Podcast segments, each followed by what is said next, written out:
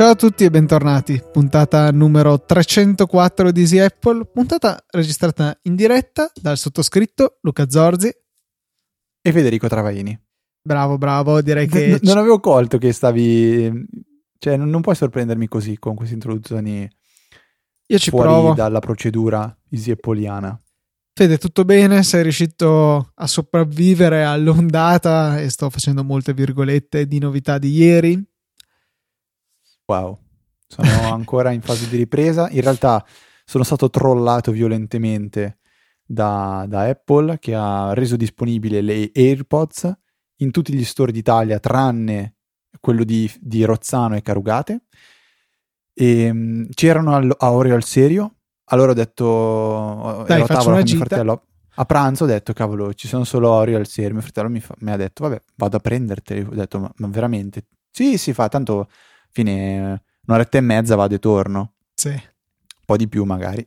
Però capito dopo pranzo di lunedì e faccio vabbè dai allora, allora dai provo a prenderle. Cioè erano già finite tutte. Penso siano durate un minuto. iStock Now se non sbaglio diceva che erano durate due minuti in totale. Sì, è cioè, impressionante. È impossibile. Io sto provando da una settimana a cercare di prenderle seguendo iStock Now.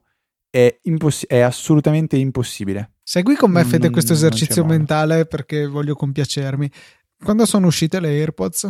Non passiamo oltre, Luca. Non ne voglio parlare. Andiamo oltre, gentilmente. Da quanti Le mesi le, novità. avresti se mi avessi dato retta quando ti avevo detto comprale Non che conta. prima o poi ti arrivano? Sono sicuro che in un, in un universo parallelo c'è un Federico che quando tu gli avevi scritto guarda che ci sono le AirPods, se le compri adesso le, le ricevi tra tre giorni, lui le ha comprate. Quindi mi congratulo con quel Federico. No, cioè la cosa che mi chiedo è se siano veramente così eh, all'acqua alla gola, che ne stiano vendendo così tante da non starci dietro, o se hanno delle difficoltà produttive, o se hanno completamente sbagliato le previsioni di quanto le persone le, le aspettassero. Ti dico, io adoro le mie, penso che sia stato l'acquisto Apple che sto apprezzando di più. Boh, in realtà ho comprato diverse cose che mi stanno soddisfacendo, però che ogni volta che lo uso sento che ti danno veramente una bella, eh, una bella esperienza d'uso. Sono, io poi le trovo comode, questo non è una novità.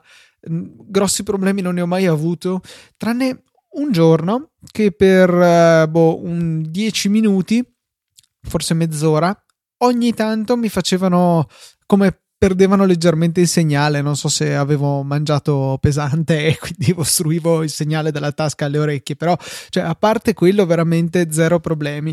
Una cosa che volevo riportare invece ai nostri ascoltatori riguarda una piccola particolarità ecco, che ho notato eh, relativamente alla loro batteria.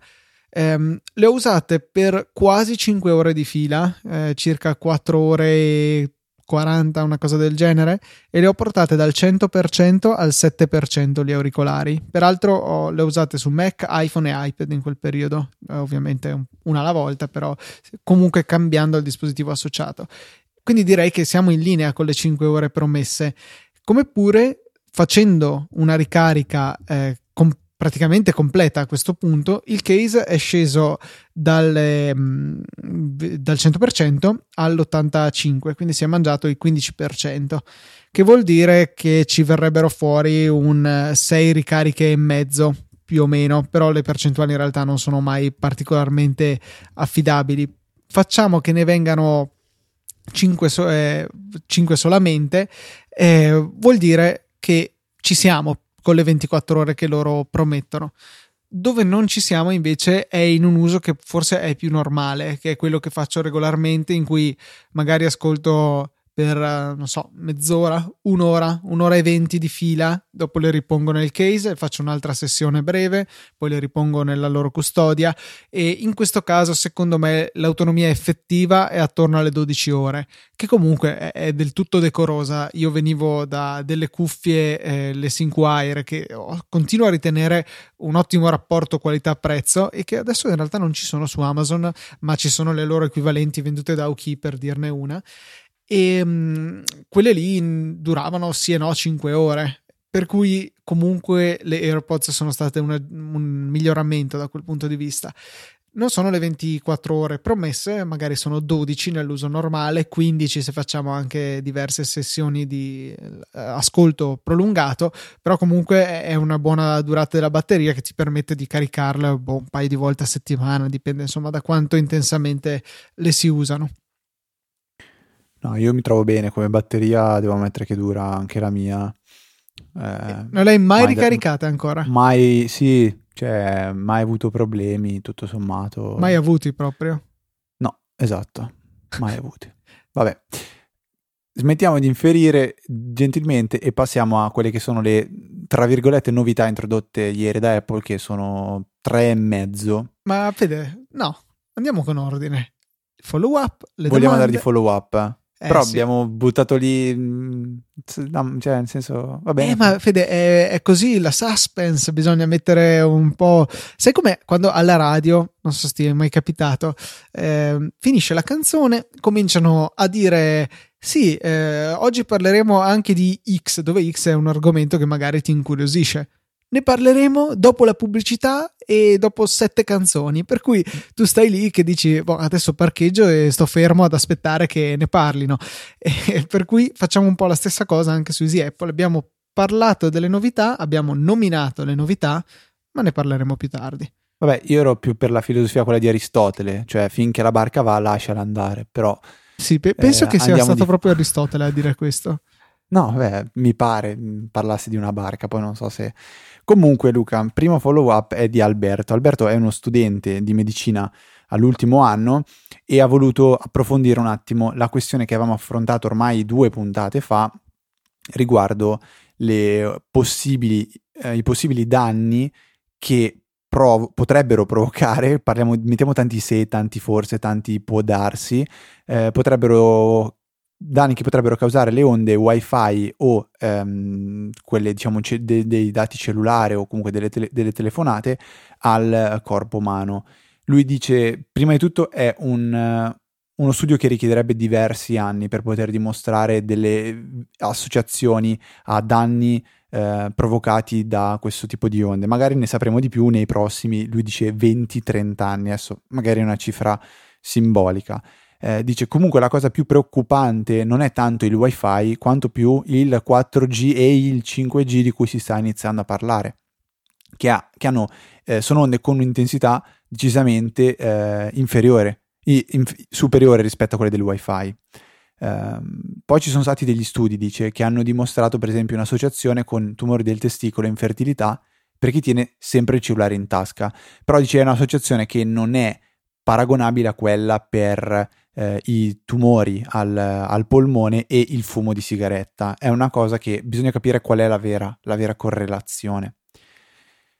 Dice ovviamente pieno internet di complottisti, ma di complottisti ci sono per qualsiasi argomento. Vogliamo, scegliamo un argomento, ci sono dei complottisti su internet. Fede, ti avevo mai parlato del fatto che esistono dei gruppi su Facebook di terrapiattisti? Sì, mh, mm, sì, sì, ma li conosco, cioè so che ce ne sono di, di tanti tipi, persone che si mettono a, a, negare probabilmente che l'acqua a 100 gradi a pressione di un'atmosfera inizia a evaporare, ma ci sta, ci sta, nel senso alla fine uno è libero di estranearsi da questa realtà e dire quello che vuole nel momento in cui decide di mettere i piedi su questo mondo e aprire gli occhi e usare un pizzico di ragione che ci è stata donata, magari si rende conto che forse la Terra non è piatta. Forse. Però dice, eh, in conclusione, dice, lui si sente di poter dormire con sonni, diciamo, sonni, di poter dormire sonni tranquilli, finché non verrà dimostrato realmente il contrario. Magari, dice, teniamo il cellulare lontano dal comodino quando lo mettiamo a ricaricare. Però e anche queste, son, non, lo, non, lo, so, diciamo... No, eh, probabilmente ha ragione, però io lo faccio regolarmente. Ma banalmente, eh, essendo la mia sveglia e non avendo la funzione che aveva il mio N70, cioè che poteva suonare la sveglia anche da telefono spento, lo metti in aereo. Devo tenerlo... Molto semplice. S- sì, sì, sì, sì. Però a quel punto perdi backup, cioè il, diciamo che probabilmente il miglior rapporto costo-beneficio potrebbe essere metterlo in aereo, però poi accendere il wifi che è, come dicevamo è più debole come segnale e comunque consente di accedere a tutte quelle funzionalità su cui eh, facciamo affidamento, come ad esempio i backup quando il telefono è in carica. Non lo so, per me la notte il mio telefono dorme, cioè dorme ma, ma vive. Eh, non so come dire, cioè si, riposa, però nel frattempo deve fare del lavoro che non può fare durante il resto del giorno. E, ehm, spesso mi capita di spegnere il wifi. Se, se, per esempio sono a letto che sto quando avevo la connessione vecchia adesso non lo faccio più però quando ero a letto che stavo guardando l'iPad, magari stavo vedendo YouTube o Netflix o qualcosa del genere e l'iPhone iniziava a fare il backup e non potevo più utilizzare la rete. Però spegnere wifi per tutto, motivi, tutti i motivi che abbiamo appena elencato non è, non è assolutamente rilevante. La cosa più, più, corretta sarebbe mettere in uh, modalità aereo, come dici tu, il telefono per evitare di ricevere chiamate. Però anche lì poi se c'è l'emergenza che ti chiamano e ti cercano non lo so, io dormo più tranquillo tenendolo acceso il telefono. Passiamo oltre, passiamo a una domanda che ci fa il nostro amico e collega podcaster, forse ex, Stefano Coletto di Metro, che trovate sicuramente su Easy Podcast. Per ora non trovate eh, puntate nuove, ma c'è comunque un buon repertorio di puntate da andare a riascoltare perché comunque attuali, che ci chiede eh, c'è sempre stata un po' di confusione sia su iOS che su Mac su come disinstallare le applicazioni. In particolare, qual è il modo migliore su macOS? Ha veramente senso andare a rimuovere tutti i file di preferenza oppure basta buttarla nel cestino? Ehm, cominciamo da questa risposta. Secondo me la maggior parte delle volte è sufficiente buttarla nel cestino per due motivi perché comunque eh, gli eventuali altri file sono per l'appunto preferenze che occupano una manciata di K nella maggior parte dei casi e non è necessario sbattersi eccessivamente per andare a rimuoverlo. Altre app non si comportano così bene, magari lasciano delle cache abbandonate lì. Pensiamo a ipoteticamente un'applicazione per registrare audio o video, che quindi potrebbe produrre anche dei file di una certa dimensione. Chiaro che se questa se li dimentica dietro quando noi andiamo a cancellarla, eh, decisamente non è una bella situazione. In quel caso può venirci in aiuto un'applicazione come Clean My Mac, che tra le varie funzioni ha anche quella di eh, disinstallare completamente le applicazioni e comunque andare a cancellare le varie cache eh, vecchie e inutili eh, che sicuramente male non ne fa anzi ci aiuta a liberare spazio quindi MyMac è una di quelle applicazioni che io e Fede abbiamo sempre eh, consigliato caldamente a tutti i nostri ascoltatori poi chiede ma quando cancello un'app su iOS spariscono tutti i file collegati? Praticamente sì tutto quello che c'è nella sandbox dell'applicazione viene bellamente piallato. Eh, quello che eventualmente rimane è quello che l'applicazione salva nel keychain.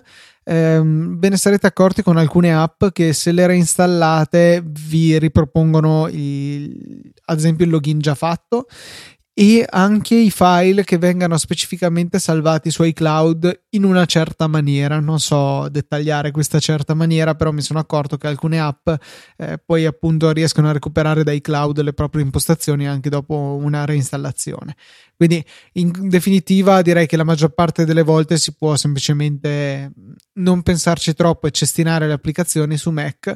Se invece siamo un po' alle strette con lo spazio e abbiamo bisogno di una cancellazione totalissima, eh, può essere una bella idea partire con Clean My Mac. Altra situazione, ehm, quando per qualche ragione siamo riusciti a corrompere o l'applicazione è riuscita a corrompere le proprie preferenze e non funziona correttamente, allora in tal caso eh, si può eh, procedere alla rimozione completa con Clean by Mac che va a eh, cancellare totalmente anche le, le, preferenze.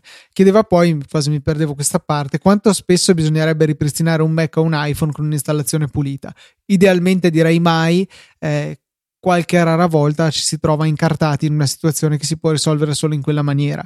Eh, ti dico, eh, io col vecchio Mac sono andato da Lion a eh, El Capitan, anzi no, a Sierra, senza mai eh, fare una reinstallazione. Quindi sono andato avanti dal 2011 al 2016. Non avevo problemi a parte quelli di vetustità del computer.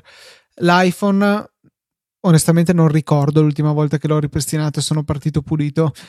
Forse con l'iPhone 6 nel 2014, ma non sono sicuro. Potrebbe anche essere stato l'iPhone 5 nel 2012, per cui direi che generalmente non c'è un, una frequenza obbligata, ecco.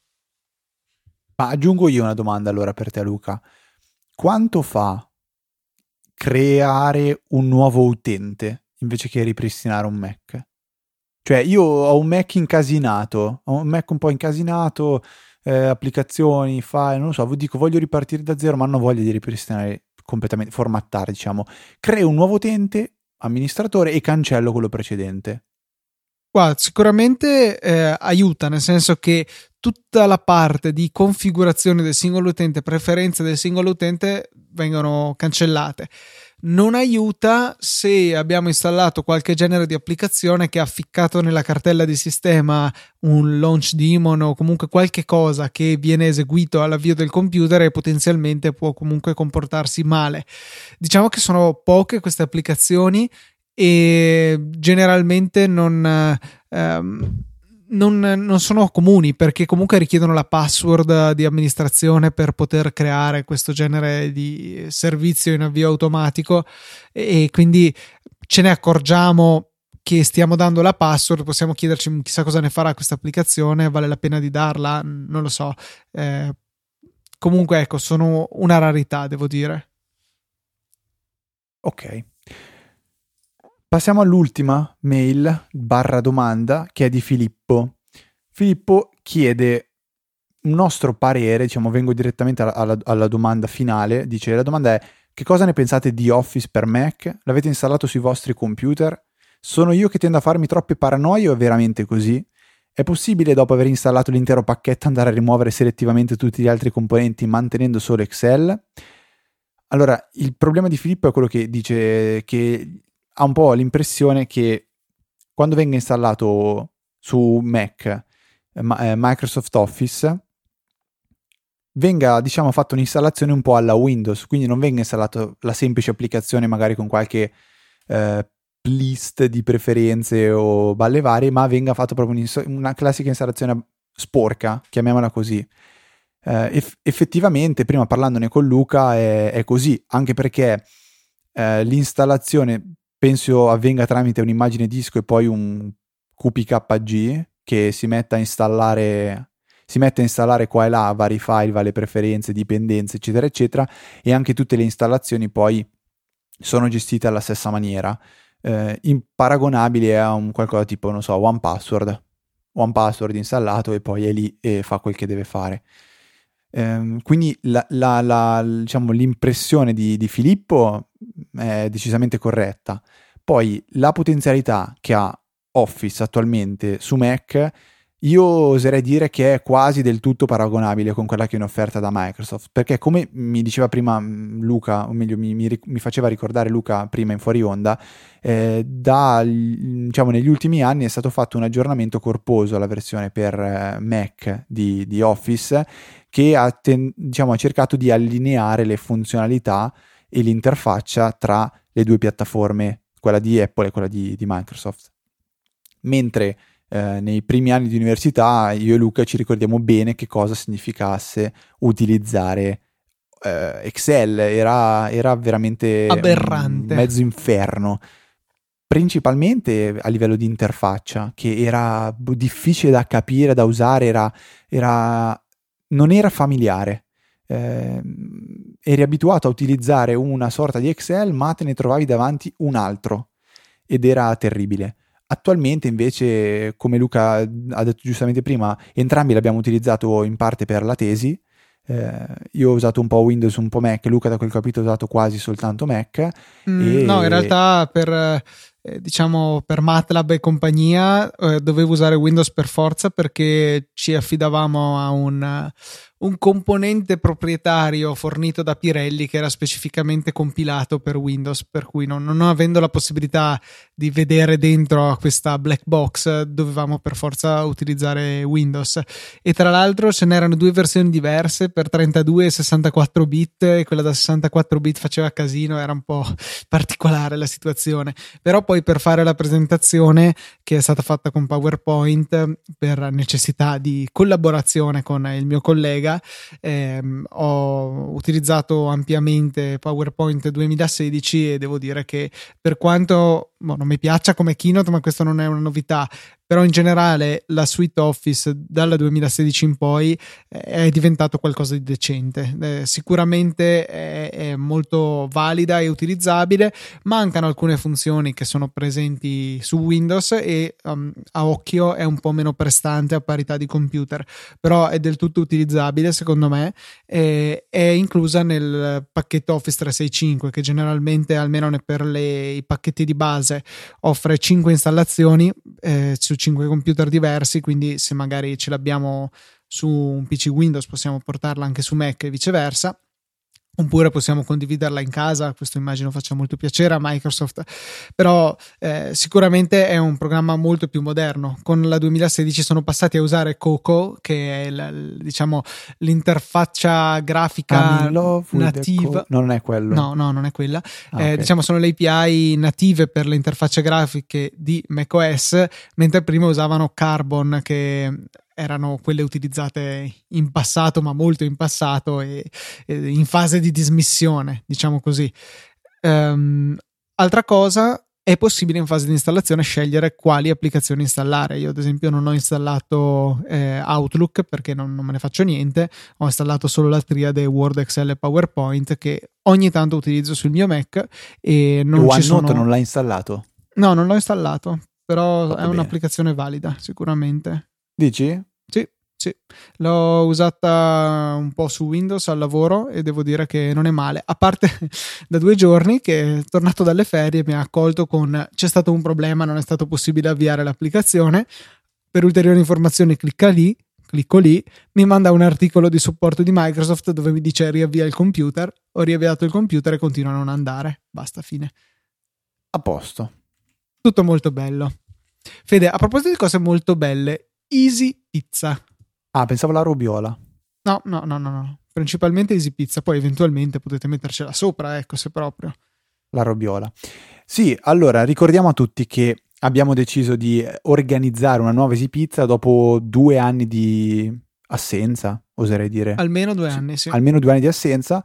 Il primo aprile, il weekend del primo aprile, il buon dottor Zorzi verrà a trovarmi qui uh, a, a Busto Rasizio e ci trasferiremo il sabato sera, che quindi è il primo aprile, a Milano per organizzare un ritrovo tra noi geek, non, non usiamo la parola nerdoni, ma usiamo geek che suona un po' più come se fossimo delle persone eh, sane. E ehm, mangeremo una pizza insieme, scambieremo due chiacchiere uh, per chi avrà voglia di incontrare The Boss Luca Zorzi avrà la possibilità di incontrarlo e so che tanto nessuno frega di, di, incontrare me, quindi nel senso mi metto l'anima in pace e boom. Se volete partecipare, vi preghiamo fortemente di compilare il, il modulo che trovate nelle note di questa puntata e che abbiamo sparso un pochettino su Twitter, Facebook e Telegram, in modo che noi abbiamo una, un'idea di chi verrà, chi non verrà, sia per prenotare e sia per evitare che magari eh, voi volete venire, eh, arrivate, ma noi ce ne siamo già andati perché non vi abbiamo contato e beh, boh, nel senso non vogliamo fare, eh, vogliamo evitare che possano succedere questi eh, piccoli disguidi. Quindi trovate un form dove dovete compilare, eh, com- compilare il vostro nome, quanti, quanti, venite, se siete sicuri di venire o avete un dubbio, e poi lasciarci il vostro account Telegram in modo che possiamo creare un gruppo per poterci poi organizzare meglio quando ehm, diciamo il countdown finale starà arrivando vicino allo zero, anzi allo zero. A posto? C'è qualcosa da aggiungere? Direi che siamo a posto così, ehm, speriamo che possiate venire, ci fa sempre molto piacere vederci riguardo altri eh, conduttori del network ci saremo io e te chiaramente. Dovrebbero esserci mio fratello e Filippo Bigarella rispettivamente di Motorcast e di TechMind. Eh, dovrebbe esserci anzi sicuramente ci sarà anche Matteo Arone Stefano Coletto eh, mi pare che siano questi quelli, i nostri conduttori che riusciranno a venire. Non ho in questo momento sotto mano il, il foglio di Google in cui appunto segnalate la vostra presenza. Beh, di quelli che contano, sì, dai, li hai detti tutti. Avevo finito quando avevo elencato me stesso in realtà a quel punto. Però... Porca miseria, la fucilata del dottor Joe. Mica quante ne prendi. Vabbè. Luca. Esprimi la tua rabbia, Fede. Allora, esprimo la mia rabbia perché c'è stato questa, questo miraggio che ho trovato su Reddit un, un, un, come si dice, una discussione che è arrivata in cima al subreddit di Apple intitolato Come posso impedire al mio iPhone di riprodurre la prima canzone che ho in iTunes quando lo collego alla macchina tramite Bluetooth? Sapete qual è la risposta? Non c'è.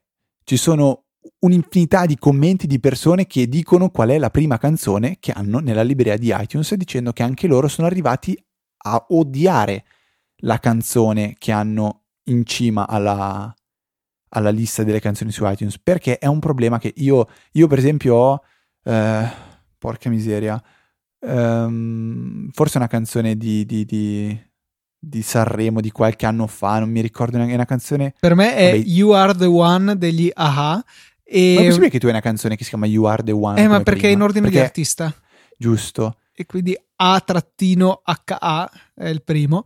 E, ehm, però in realtà la mia volta... è a bocca chiusa. Ecco. A bocca chiusa di Abdul per essere eh, Silvestri, Daniele Silvestri.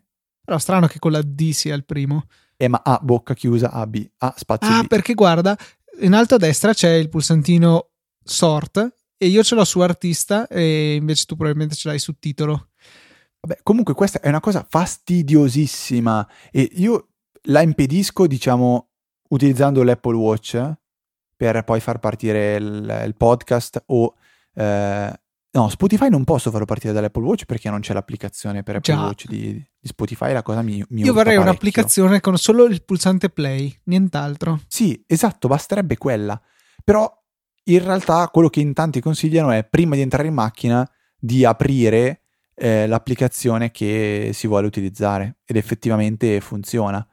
Sì, Però, ragazzi. Lo trovo discutibile cioè... come metodo di. Sì, è assurdo, è assurdo. È una cosa fastidiosissima, è una cosa che nel 2017 è sbagliato che Apple non permetta di modificare perché cioè eh, boh, forse dicono eh comprati CarPlay eh sì comprami una macchina nuova con CarPlay. No, ma secondo me, cioè, semplicemente dovrebbe l'ultima applicazione che è stata usata per la riproduzione di un qualsiasi contenuto audio eh, che possa funzionare anche a schermo bloccato, perché c'è il caso limite di YouTube che eh, sì, è, risulta come ultima app, ma non funziona in background a meno che non abbiate YouTube Red o quelle robe lì.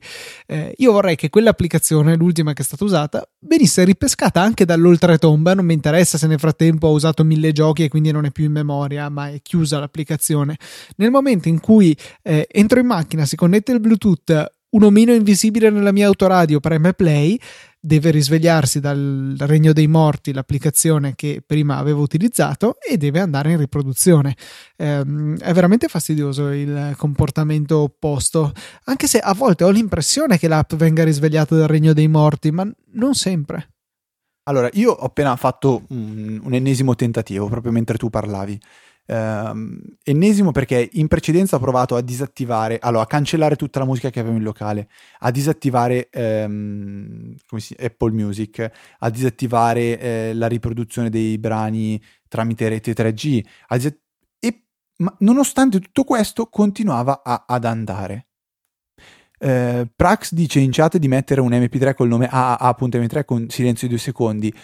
Sì, però non risolve il problema perché comunque devi poi andare a riprodurre a scegliere tu che cosa, che cosa riprodurre.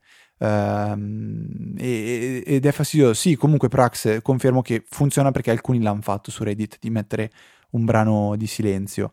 Però a quel punto tieni silenzio, non trovi comunque la riproduzione di quello che desideri. Adesso sono curioso di vedere cosa succede. Io ho cancellato l'applicazione musica dall'iPhone. Voglio vedere cosa succede domani mattina ti apparirà. Non, non, so, non ci ho mai pensato. Adesso voglio. Per siccome non, non parte niente. No, ti apparirà un messaggio. Se desideri riprodurre e ti viene fuori magari il titolo della canzone, reinstalla l'applicazione musica. Ma non, eh, spero di no.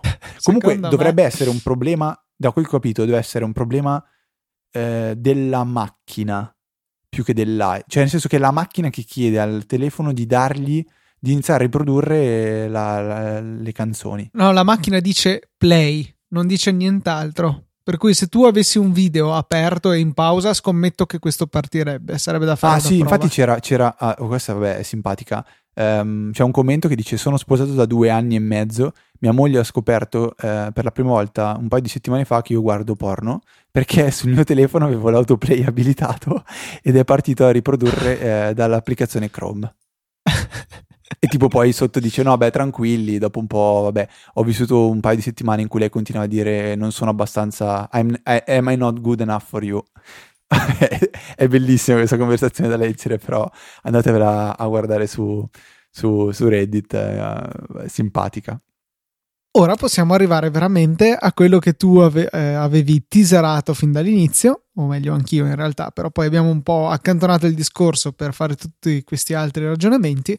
Ci sono delle novità in casa Apple, eh, arrivate in maniera anomala perché era apparsa nella pagina dello stato di iCloud un avviso, attenzione, dalle talora alla talora, mi pare tipo dalle 8 alle 11 e mezza in Italia, una roba del genere. Dalle 8 eh, se non sbaglio, dalle 8 e mezza all'una e mezza. No, ok, quello che era.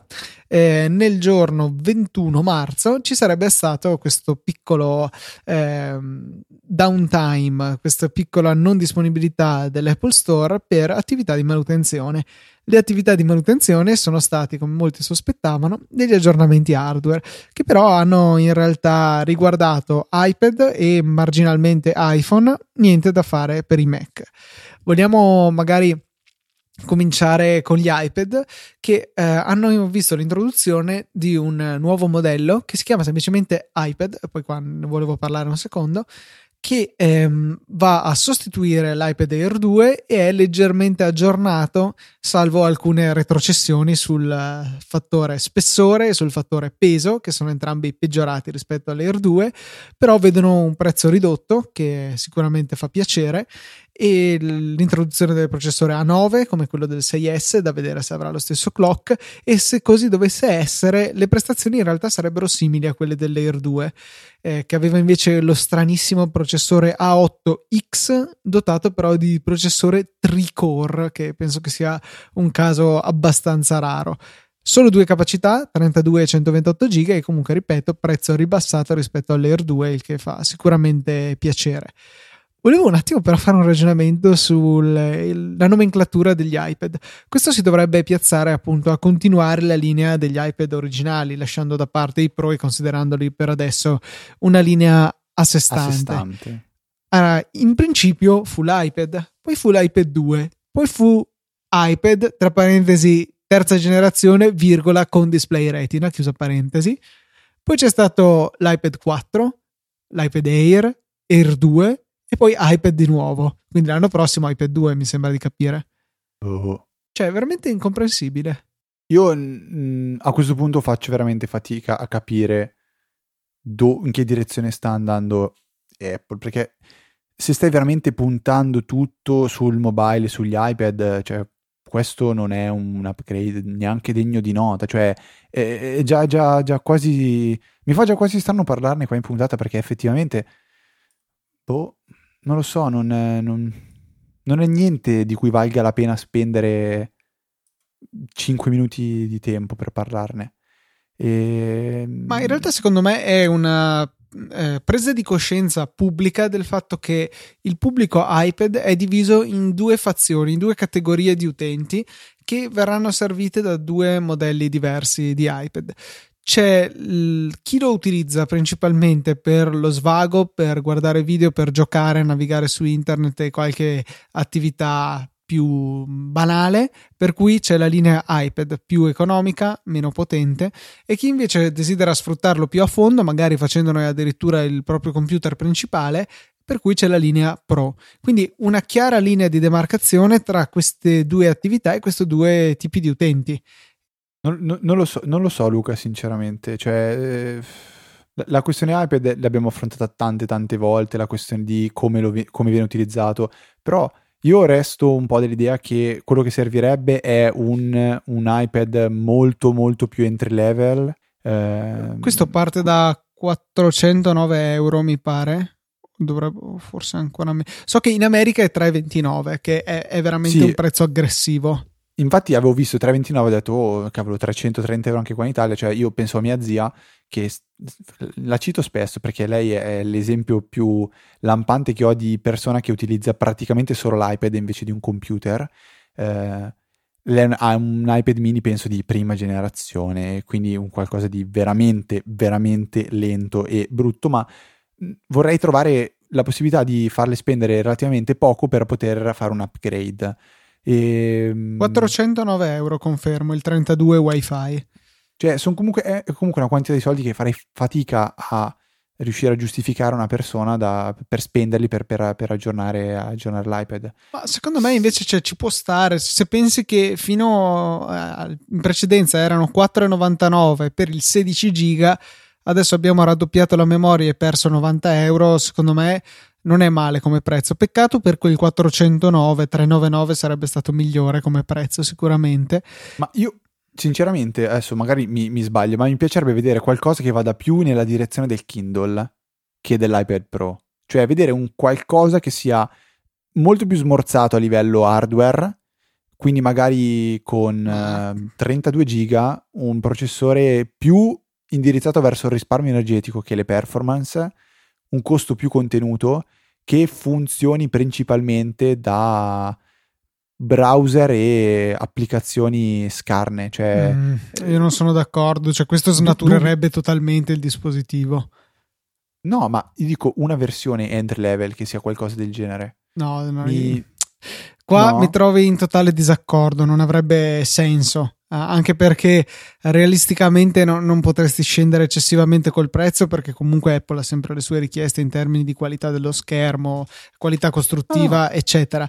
Per cui eh, finiresti per avere un dispositivo che sarebbe castrato più o meno artificialmente eh, senza poi guadagnarne in maniera veramente consistente dal punto di vista del prezzo. Eh, non, non, vedo onestamente l'appeal il, di un questo tipo di, di soluzione? Non lo so, a meno che non. Io mm, adesso sto andando a curiosare per capire come si posizionano i, magari i modelli più, più, più vecchi di iPad, se, se, se, hanno, se, partono da una fascia di prezzo più bassa. Non esistono più. Questo è il prezzo più basso che c'è attualmente. Cioè, lo stesso Mini 4 costa 80 euro in più, però c'è solo da 128. È anche vero. Cioè, esiste, attualmente inventa soltanto l'iPad Mini 4. Sì, Quindi parte secondo da 490 me euro. sulla via del declino anche lui in realtà. Ah, solo 128. Eh sì, ok, giustamente me l'ero perso sta roba qua che avevano tolto tutte le altre taglie. Il Mini 2 invece è decisamente, definitivamente morto, che sì, sì. è stato in vendita per veramente tanto tempo, era quasi diventato l'iPad 2 della situazione e, e ci ha abbandonato. Adesso secondo me la linea ha più senso. Eh, bisogna capire cosa farne di quel mini, ma poi con un potenziale aggiornamento del, dei Pro, secondo me potrà avere sempre più senso. Ci sarà un unico Pro che si differenzierà solamente per la dimensione dello schermo, un po' come eh, succedeva, succede per i computer, e, e, ci sarà la versione iPad liscia per chi eh, non ha bisogno di tutta quella potenza. Ehm, tra l'altro è interessante questa cosa che l'avevo vista eh, suggerita da Steven Troughton Smith su Twitter e ho provveduto a fare le mie prove. Se andate nella pagina che vedete linkata nelle note della puntata, comunque è quella relativa uh, all'iPad Pro, no, l'iPad da 9,7 pollici. Se andate in fondo in fondo, c'è una, un paragrafo che dice scegli l'iPad più adatto a te e ci sono due foto, sulla sinistra l'iPad e sulla destra i Pro, i due Pro sovrapposti, il grande e il piccolo. La cosa interessante è che salta all'occhio come il Pro piccolo e l'iPad liscio, sempre questo problema all'assenza di suffissi, va bene. Eh, l'ora, che è la stessa, le 941, è sostanzialmente più piccola sulla destra, sull'iPad Pro da 9,7 pollici. Questo ehm, è evidente a occhio nudo, io ho fatto la prova, proprio ritagliato l'immagine, l'ho spostata di là era palesemente più grande, ma appunto, ripeto, si vede a occhio. La prova opposta è prendere lo schermo dell'iPad Pro da 9,7 pollici e stirarlo fino alla dimensione del 12,9 che c'ha alle sue spalle. Beh, in quel caso, salvo che l'immagine è sgranata, corrispondono perfettamente, il che mi fa pensare che sarà se, cioè che è sempre più credibile l'ipotesi di cui si è vociferato a lungo, e cioè di un nuovo ipotetico modello di iPad Pro da 10,5 pollici, quindi un pochettino più grande dell'attuale, che magari abbia però dei bordi più sottili per non ingrandire ulteriormente le dimensioni esterne, che possa avere la risoluzione del Pro grande quindi si andrà a scegliere veramente solamente in base alla dimensione, poi magari ci sarà la possibilità di mettere eh, in modalità zoom per avere eh, la stessa risoluzione effettiva utilizzabile dell'iPad non Pro anche sul Pro. Ehm, quindi uno schermo molto più denso, più ricco di pixel, che abbia lo stesso numero di pixel del 12,9 pollici, solamente schiacciati in uno spazio fisicamente più piccolo. Secondo me questa immagine potrebbe essere la prova, se di prova si può parlare, più schiacciante che abbiamo visto finora. E ripeto, secondo me avrebbe molto molto senso andare a differenziare completamente la gamma. Cioè, io onestamente sono anche contento perché per l'uso che ne faccio io, l'iPad normale è più che sufficiente. Io non prevedo di cambiare a breve termine il mio Air, anzi, finché non muore, penso che rimarrà quello o finché non potrò più aggiornarlo. E, e poi, quando sarò costretto a, a, a sostituirlo, penserò seriamente a, all'iPad base, non Pro. Eh, volevo dire una cosa, cavolo, mi è appena sfuggita di mente. Porca miseria. Niente. Eh, vabbè, a posto. Vuoi i grilli magari ti aiutano un po' a pensare? Beh, però a metterli magari mi aiutano. Niente? No. Peccato. No, no, no, mi è completamente sfuggito, volevo dire una cosa riguardo l'iPad, ma... Ti verrà in mente parlando di iPhone, perché eh, sì. c'è stata qualche novità anche qui. Una novità rossissima è l'iPhone 7 Product Red, quindi con una parte dei proventi che verranno dedicati alla ricerca contro l'AIDS, quindi sempre un'iniziativa lodevole. E, ehm, con il retro completamente rosso, il davanti bianco, quindi a modi iPod Touch, molto molto bello secondo me, sarebbe stato bellissimo se ci fosse stata anche magari la versione con il davanti nero. Concordo. 128 e 256 giga le uniche capacità disponibili, però mi stupisce questo, neanche un euro di sovrapprezzo rispetto a altri colori di capacità equivalente, quindi Com- 909 come euro. Prodotti, come tutti i prodotti Red, però. Eh. È vero, è vero, però boh, mi aspettavo che sull'iPhone bah, già costa tanto, altri 10 euro, chi vuoi che se ne accorga? E invece il prezzo è rimasto lo stesso. Eh, la scelta di partire dal 128 ignorando il 32 mi fa pensare che probabilmente i margini sul 128 e il 256 sono ancora più ridicolmente larghi che sul 32, per cui hanno detto ok, doniamo, però doniamo dove abbiamo di più da donare, mettiamola così. Sì, è una mossa che non, sinceramente non mi piace tantissimo, perché comunque rilasciare adesso, in questo periodo, un iPhone che è praticamente un po' oltre la metà del ciclo vita di vita dell'iPhone 7, ciclo vita nel senso come, come uh, top di gamma offerto da Apple, perché alla fine tra eh, tra fine, cos'è, fine settembre e inizio ottobre probabilmente verrà rilasciato il nuovo modello di iPhone e quindi dubbi, cioè non so, non, non riesco a capire qual è l'utente, qual è il, il, l'acquirente che de- decide di andare a comprare adesso un iPhone 7 rosso. Ti dico una cioè, cosa, Fede. Io e te, so. se compriamo l'iPhone, lo compriamo io il day one, tu relativamente presto, eventualmente quando decidi di cambiarlo. Comunque direi entro il primo mese, massimo due dal lancio del telefono, in modo da averlo da, da subito, da quando è nuovo, per poterne sfruttare al 100% il ciclo vitale prima del cambio successivo. La gente normale non è così. La gente normale compra il telefono tutto l'anno. La gente normale, tra cui un mio amico, compra te- l'iPhone anche ad agosto, quando un mese e mezzo dopo verrà sostituito un mese dopo. Per cui eh, questo, questa domanda di perché rilasciarlo adesso? Chi vuoi che se lo compri in realtà non esiste. E poi ci saranno anche i super mega appassionati che se lo compreranno lo stesso perché è il nuovo, perché è bello. Eh, appassionati barra pazzi, mm, sta a voi decidere questo. Comunque, eh, questa è una considerazione importante, secondo me. Sì, però qua in questo caso, Luca, è, è, è come se stai rilasciando un nuovo iPhone ma tra sei mesi metti, mod- metti sul mercato il modello successivo. Quindi è diverso dal eh, compro ad agosto un iPhone 7 che è stato presentato al settembre dell'anno prima. Boh, ma sei cosciente che è, un, è solo un colore diverso? Mm, sì, però è una novità. Cioè, è questo il discorso che non, non mi fa impazzire come, come, mossa. Però il discorso che fai tu è, è vero. Cioè, chi non ascolta questo podcast, eh, che quindi è un po' fuori da, da questa, eh, da questa coda di curva gaussiana, diciamo, di, di persone molto, molto eh, appassionati di tecnologia, che seguono con una certa attenzione le, le, le, novità e tutto ciò che succede in questa, in questa globosfera, tecnosfera, ecco, tendono a comprare il telefono perché è il momento di comprarlo, perché gli si è rotto, perché, perché hai fatto la, la, ti sei laureato, perché è il compleanno, eccetera, eccetera. Non, non, è che gli interessa tantissimo del fatto che non sia l'ultimo modello che sta per uscire la nuova versione. Quindi su questo d'accordissimo.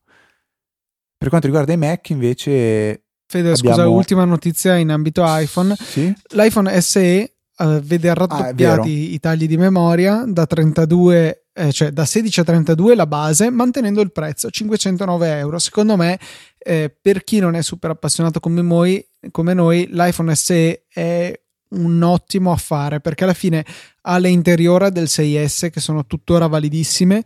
Eh, ha, è l'unico iPhone che ha un prezzo ragionevole se vogliamo perché 509 euro per il telefono che ci sta assolutamente e con 50 euro in più di quello che costava prima il 64 giga adesso si porta a casa il 128 questo è un po' magari più dedicato a chi eh, comunque usa tanto il telefono ma eh, non vuole uno schermo più grande o un telefono più ingombrante ci sono anche queste persone eh, ripeto, quante persone S- conosci con l'SE?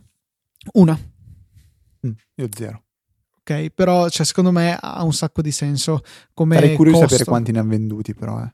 Tanti. Secondo me tanti. Ehm, non, so. non ti dico tanti iPhone 7 tanti, ma tanti comunque, perché sono rimasti, cioè Tim Cook stesso si era dichiarato, non dico sorpreso, ma comunque eh, quasi, ecco, le parole non erano quelle, ma il significato probabilmente sì, eh, dichiarato sorpreso di quanti ne avessero venduto e di quanto era stata forte la domanda per questo modello. Per cui... Beh, ma quello è il suo lavoro, far vedere che l'azienda ha successo. Ma non è vero perché eh, loro comunque devono dichiarare, cioè devono aspettarsi il numero corretto di vendite. Dire che c'è stata più richiesta di quanto ci aspettavamo può essere inteso in tante maniere. Il prodotto non era tanto buono, per cui non è che ci aspettassimo un grande successo. Oppure eh, sì, l'abbiamo fatto, ma eh, sapevamo che era per una nicchia. I nostri utenti in realtà vogliono ben altro. In realtà gli utenti, magari tanti, volevano quello, il che implica che eh, forse non sanno leggere bene la propria clientela. Un discorso che forse avevamo anche già affrontato. Per cui eh, n- non lo vedo come un, un ragionamento, una dichiarazione che eh, sia eh, semplicemente regolare amministrazione nel lavoro di Tim Cook come amministratore delegato di Apple. Eh, per cui, eh, ripeto, un prodotto molto interessante, secondo me, non fa per me perché io comunque quando cambio il telefono voglio il top di gamma e basta. però secondo me ha del tutto senso per chi non è come noi. 32 giga è del tutto utilizzabile come base, ripeto, per un non super mega utente. 32 giga vanno ad oggi bene, non andavano bene i 16 giga perché tutti si scontrano con quel limite, ma 32 può ancora andare, chiaro, più ce n'è meglio è, però 32 può essere un'ottima base di partenza e 500 euro poco più eh, è un prezzo umano per un telefono. Come non è umano quanto diavolo costa? 799 euro l'iPhone 7 cioè parliamone. Comunque sono curioso di sapere a questo punto cosa cosa direbbe eh, Tim Cook riguardo le, le, AirPods, se ne hanno vendute più di quello che si aspettavano, perché prodotto che doveva uscire a ottobre, ritardato fino a dicembre e ad oggi è impossibile acquistare. Forse allora qui hanno proprio fa- sbagliato di tanto, ma di tanto, tanto, tanto i loro conti. Secondo me loro ti diranno che sono difficili da fabbricare, che posso anche crederci perché sono un miracolo della miniaturizzazione. Okay, ma... Andate a vedere su iFixit cosa c'è dentro una cuffietta, però eh, sicuramente la richiesta è stata tanta. A un certo punto ok, è difficile farle, ma potevano permettersi di dire no, aspettiamo ancora a metterle in vendita, così tutti aspetteranno perché non riusciamo a farle così in fretta da far aspettare sì. tutti poco.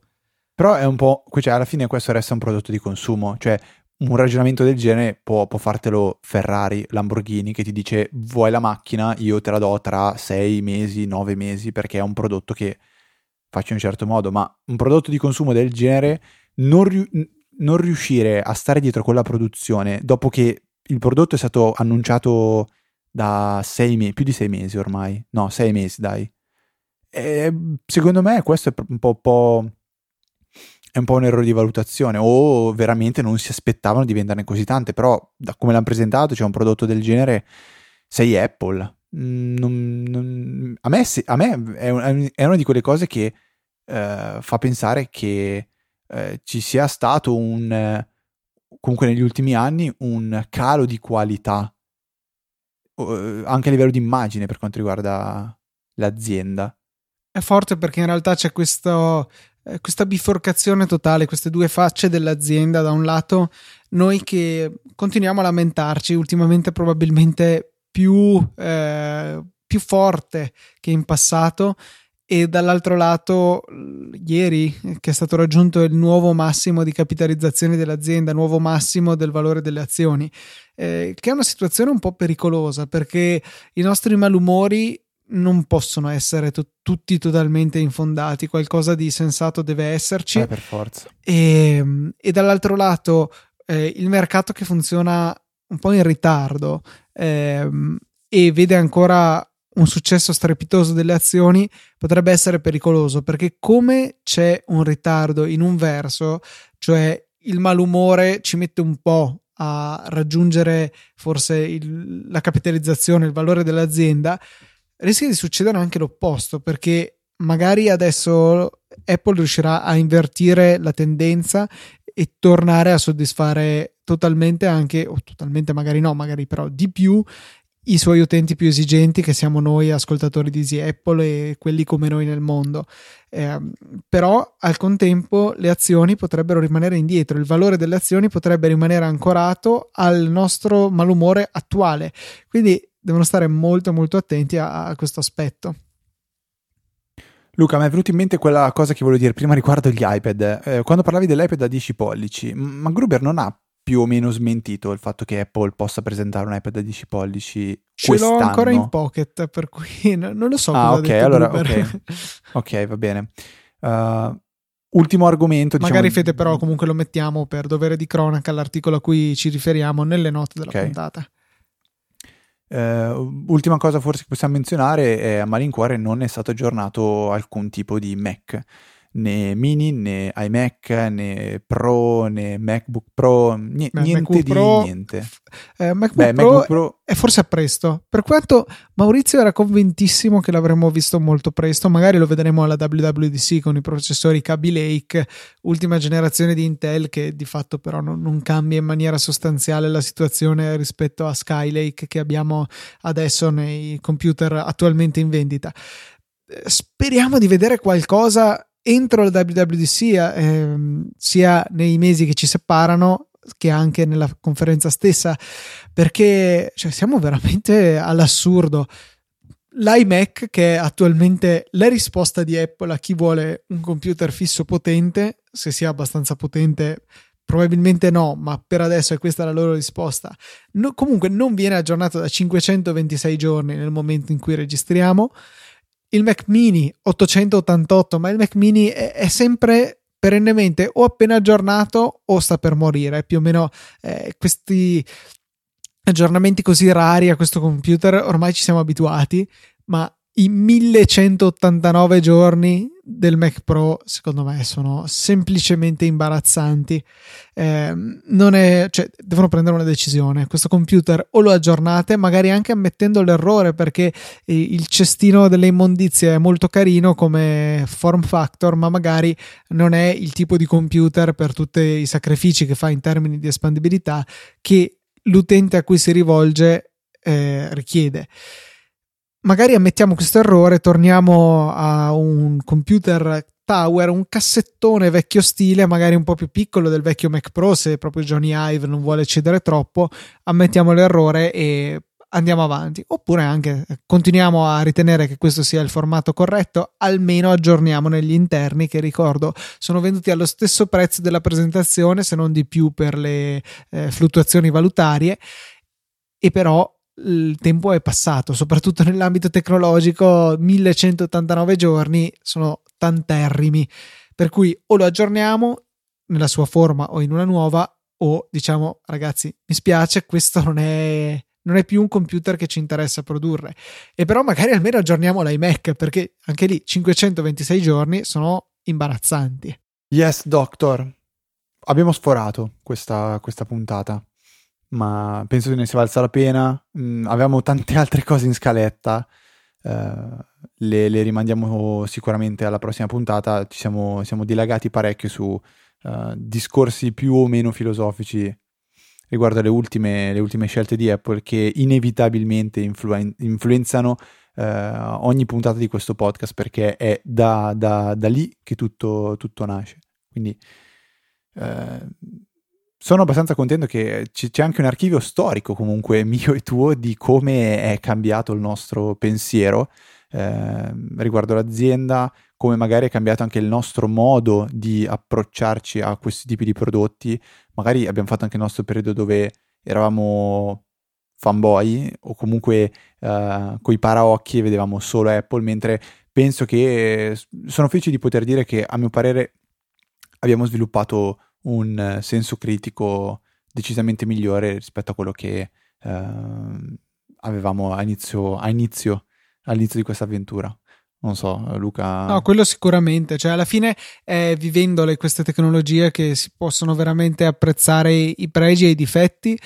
Anche avendo contatti con uh, altre piattaforme, sicuramente aiuta a, ancora una volta evidenziare pregi e difetti della piattaforma che si preferisce e fare una decisione più informata. Eh, io, ad esempio, come abbiamo trattato nella puntata del saggio podcast, che non so se abbiamo linkato, in cui io, Fede e Maurizio abbiamo parlato un po' eh, della non so, de- del panorama tecnologico Windows versus Mac dagli occhi di utenti Mac, diciamo, però con eh, tanti flirt con Windows, tu per giocare, Maurizio per lavorare, eh, io perché mi tocca, e abbiamo appunto potuto approfondire nostre, la nostra visione sull'argomento e io eh, dopo anche in luce di quello posso confermare di essere un convinto utente Apple che è una piattaforma che preferisco dalla maggior parte dei punti di vista. Chiaro, non posso negare le, i punti di forza delle piattaforme concorrenti, sia Windows che anche Android sul lato mobile, però io complessivamente continuo uh, facendo una, una somma di tutti i pregi e difetti di tutti a preferire ampiamente il, il, mondo Apple a quello che può offrire la concorrenza. Però, ripeto, è una decisione che oggi, probabilmente più che in passato, è ancora più. Eh, più sostanziata dai fatti, ecco, e non più da non solo da un'idea, da una mm, simpatia a priori.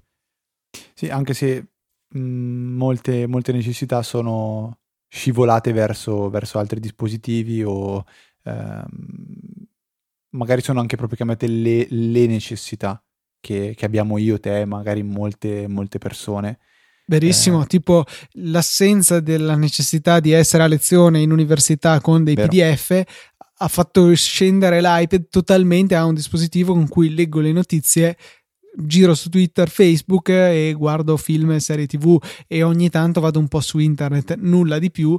Eh, ho comunque installate le varie app per la produttività, ma l'uso è così limitato che non ho nessuna necessità di aggiornare un dispositivo che va per i quattro anni ormai. Rispondo solo un attimo velocemente a Prax che scrive in chat, poi, poi veramente chiudiamo. Eh, dice, poi Tim Cook dice che non vuole mollare il settore professionale, vuole solo fare soldi.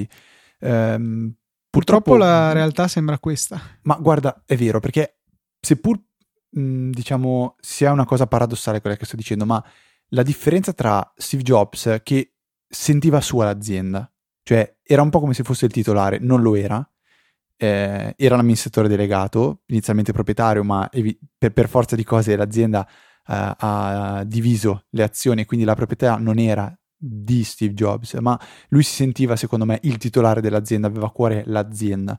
Mentre in questo caso Tim Cook è una persona che deve gestire l'azienda, ma l'azienda è di altri, non è sua, è di tante persone. Quindi lui deve gestirla e deve fare il manager.